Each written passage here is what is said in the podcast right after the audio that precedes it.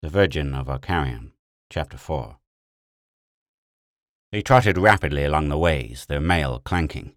Ere long they were out of the deserted district and approaching the central forum. It seethed with people. All Valkarion seemed to be out tonight, moving slowly, aimlessly, under the compulsion of a nameless fear. The town buzzed with voices, low, secretive, and the shuffle of thousands of feet under the lamps and the bobbing torches. High over the muted tumult, blown on the harrying wind, chant and gong beat came from the temple. Alfric and Hildeborg pushed their way through the milling, murmuring tide. The unease, the rising wave of fear, was like a tangible force. The northerner's skin prickled with it. Eyes, thousands of eyes, shifting and staring out of pale faces. The city was full of eyes. He heard a voice as he came to the edge of the great plaza. Thrusting forward, the tall barbarian looked over the heads of the crowd. There was a rostrum, surrounded by a tight ring of temple guards, and from atop it a robed priest was haranguing the throng. The dynasty is dead, and the wrath of the moons lies heavy over Valkarion. Woe to the world, for the heathen fiend, the scourge of Danos, is loose. Yea, I bring hope. I, from all merciful Mother Amaris, I bring cheer to the darkest hour.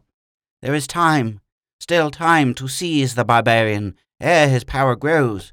There is still time, too, to seize and disown the half-caste witch, Hildeborg. There is time to submit to the wise rule of the temple, that the high priest may intercede with All-Father Danos. Repent and be forgiven. Destroy the evil workers who brought this trouble on you, and the mating of the moons will yet bring forth a new birth of hope. Alfric grew aware of the muttering about him, the commons of Valkarion, labourer, artisan, merchant, peasant, turning thought over and growling it to his neighbour. An ill choice to see the city ruined or bow to the shave pates. I'm afraid. The moons are high and bitter bright now. They're looking down on us. I'm afraid. 'Twas Hildeborg who lowered the taxes. 'Twas Hildeborg and not Dotard Orion or thieving Thuracos who whipped the army into shape and beat off the Savonian invaders. What has the temple ever done for us, save milk us for our tithes and frighten our babes with stories of godly wrath? Hush! The moons are watching. Hildeborg is beautiful. She's like a goddess as she runs through the streets and smiles on us. Amaris herself is not more beautiful. The temple is holy. The priests burned my brother for sorcery. He had one of the old books, that was all. He tried to build the machine it told of, and they burned him. They have enough old books themselves. They sit on all the wisdom of the ancients, and none of us can so much as read. The fates are abroad tonight, I'm afraid. My son is in the household. They're after his skin. He'll hang if he isn't dead already, unless. Oh, my son is in the city guards. They told him to go hunt down the stranger and the Empress. The Empress. And off he went. A grim chuckle. I think he's sitting quietly on some corner, waiting. There's an old battle axe at home. My grandfather bore it in the Rurian War. I think I could still swing it if need be. I'm afraid. Alfric smiled, a steely grimace in the shadow of his visor, and led the way onward, but he was not to pass easily. He thrust aside a burly peasant, who turned on him with a snarl. Mind your manners, guardsman. It's not enough you to be traitor to the Empress. Aye, the city guards have sat about drinking and gaming and making the streets unsafe for our daughters, said another man harshly. They didn't get off their fat butts till this chance came to go yapping after Hildeborg. Alfric tried to shoulder past the ring of angry folk who gathered. Aside, he called. Aside, or I'll use my spear. Mind your manners, guardsman, grinned the peasant. He came closer, and Alfric smelled the wine on his breath. Or say we have a little fun with these priest lovers, comrades. Will they squeal when we pummel them? Alfric's fist shot out like a ball of iron. There was a dull smack, and the peasant flew back against the man behind. The barbarian flailed out with his spear butt, and the crowd gave way. Through, he muttered to Hildeborg. Quick, we have to get away. They're our friends, she whispered frantically. Can't we reveal and bring the guard down on this unarmed mob? We wouldn't last a moment. Come. A stone clanged against the girl's helmet. She staggered, half collapsing into Alfric's arms. The crowd growled, beast-like, and shoved in closer. Aside! shouted Alfric. Make way or the curse of the moons is on you. You talk like a priest, said a labourer thickly. He lifted a heavy billet of wood. On 'em, boys! Kill 'em! Alfric laid the half stunned girl on the ground, stood over her, and drew his broadsword. An outlander! shouted someone back in the sea of shadowy, torchlit, hating faces. A mercenary, hunting our empress! The mob surged against him. He thrust around with the sword, striking to disable, but not to kill. Though he'd slay if he had to, he thought desperately. Stones were flying. One hit him on the cheek. Pain knifed through his head. Hi, Ruo! he roared and banged a skull. The mob edged away a little. Eyes and teeth gleamed white in the bloody torchlight. A trumpet blast sounded, harsh and arrogant of the rising voices. Someone screamed. Alfric saw spears aloft, steel gleaming red, a squad of guardsmen to the rescue. The rescue, he groaned, lifting Hildeborg, and sought to retreat through the crowd. Too late, the guards were hacking a bloody way through the mob. It scattered in panic, and the squad was there. Just in time, panted its chief. The folk are ugly. They've killed a dozen guardsmen already, to my knowledge. A couple of priests. I don't know how many temple slaves. Danos, smite the blasphemers. Thanks. Alfric set the reviving girl on her feet. Now I have to go. Special mission. Urgent. The chief looked sharply at him. You have a barbarous accent, he said slowly, and you're no Valkariona, who, Hildeborg groaned, stirring back to consciousness. Alfric, a boy, no! The officer stepped forth. Hildeborg's lovely face turned toward the light, and he gasped, She! Alfric picked up his spear and hurled it through the chief's throat. Then he lifted his dripping sword and stood by Hildeborg, waiting for the end. The Empress and the heathen! We've found them!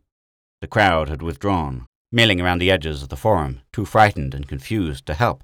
The priest and his guards were coming on the double, yelling for help. Other armed men seemed to be springing from the ground. Alive!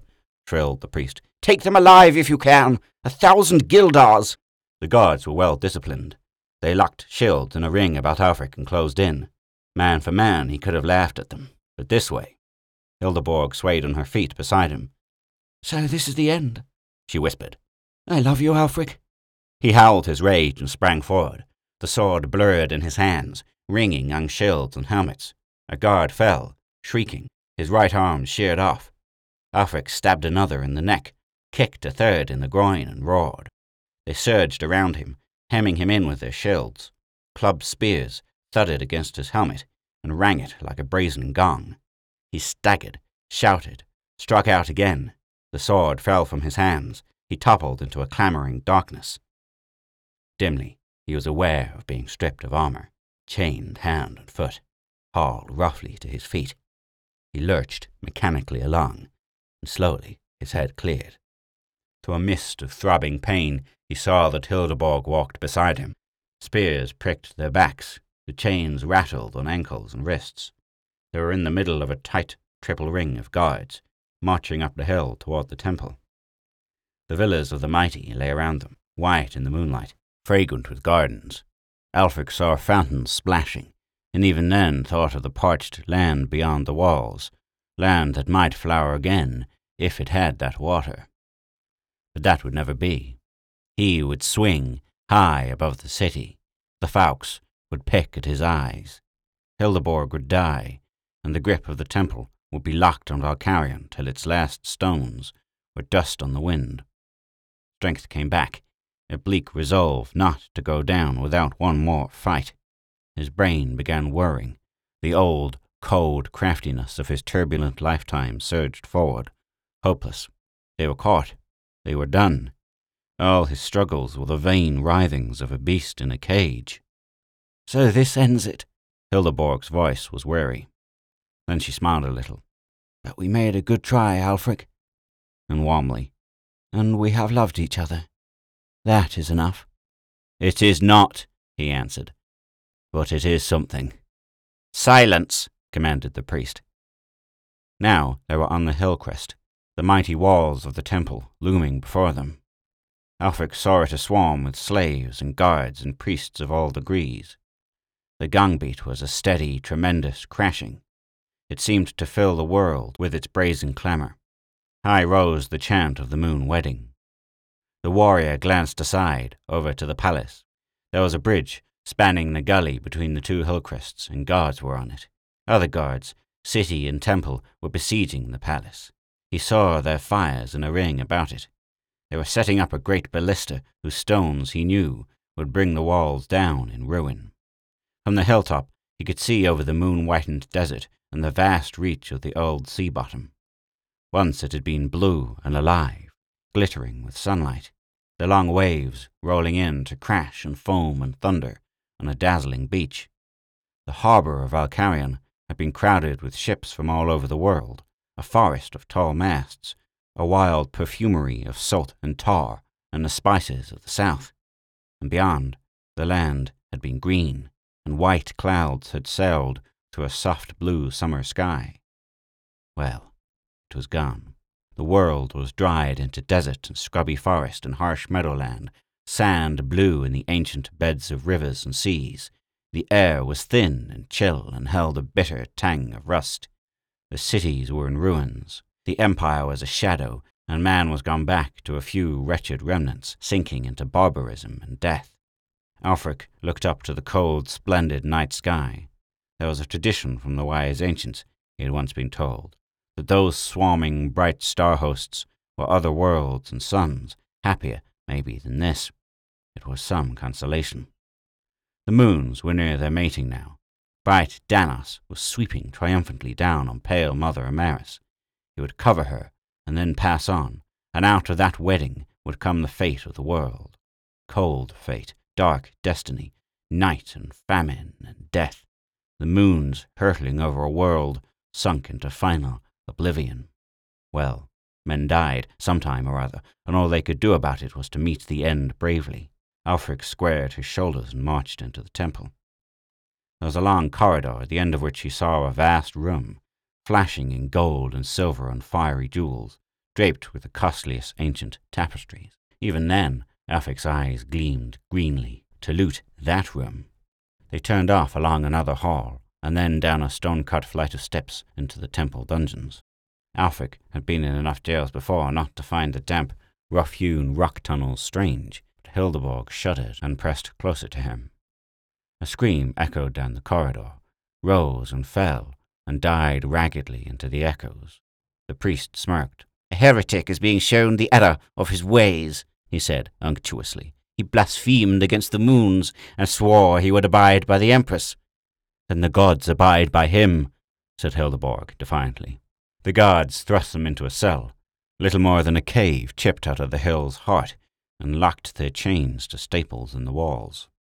They were held barely able to move, facing each other, with a few scant inches between them. Miles between. A world between, thought Alfric wearily. He would never kiss her again. The guards clanged the door shut and left them in utter darkness. Hildeborg's voice trembled, but she spoke bravely. What can we do? Nothing now. The barbarian strained against his chains, felt their solidity and relaxed. Wait for a chance, maybe. Otherwise, die. I don't want to die, Alfric. I want to live. I want to see the sky, and feel the wind, and bear your sons. I don't enjoy the thought of death either, dearest. If we had fled to Aslak.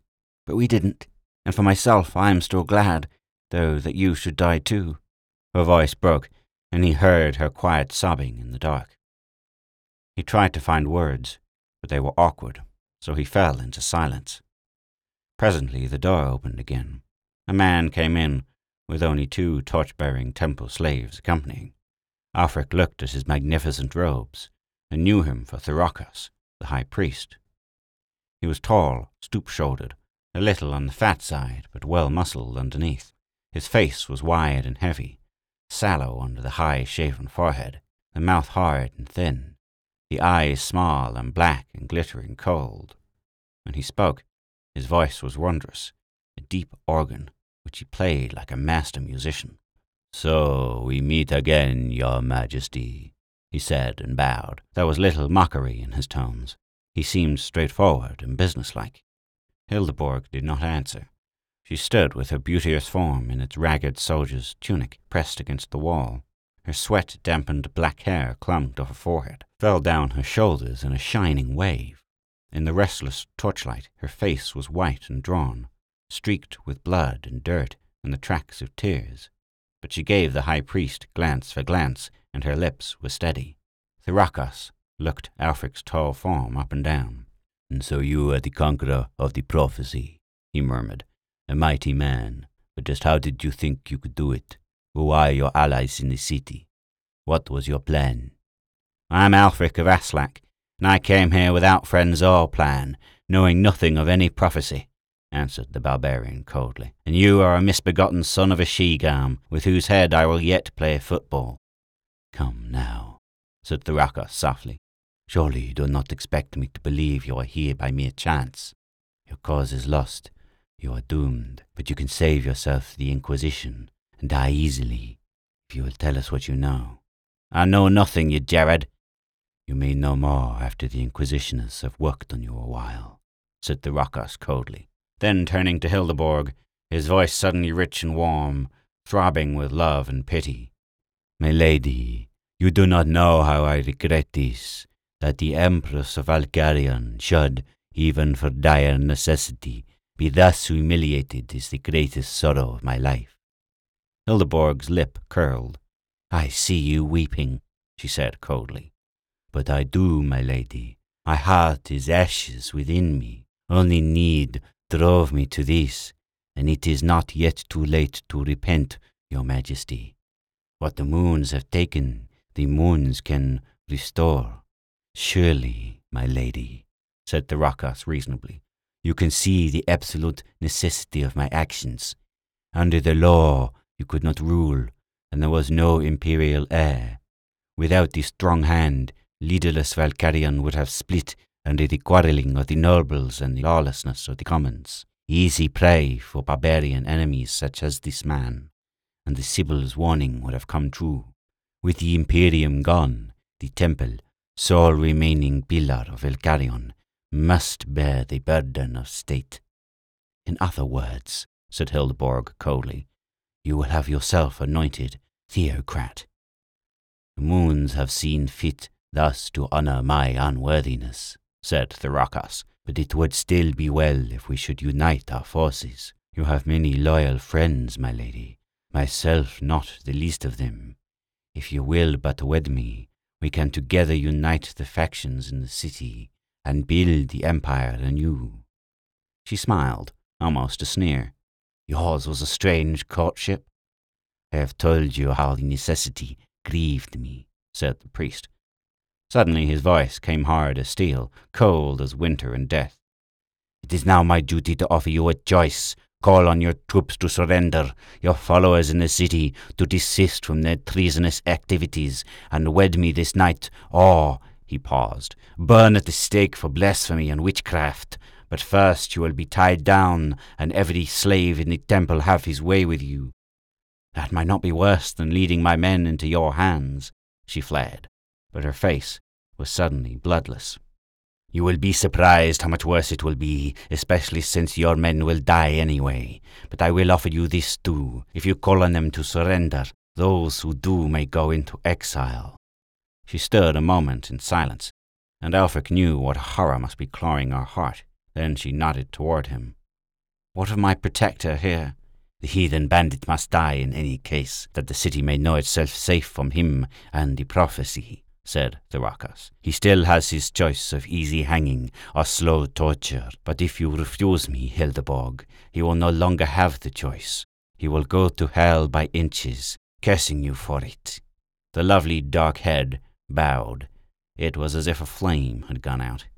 Alfric felt ill at seeing her thus broken, given over to a lifetime's poisoning. Golden chains they would be, but no less heavy and galling. Goodbye, my dear, he whispered. Goodbye. I will always love you. She made no reply, but said to Thuracos tonelessly, I yield me, Lord.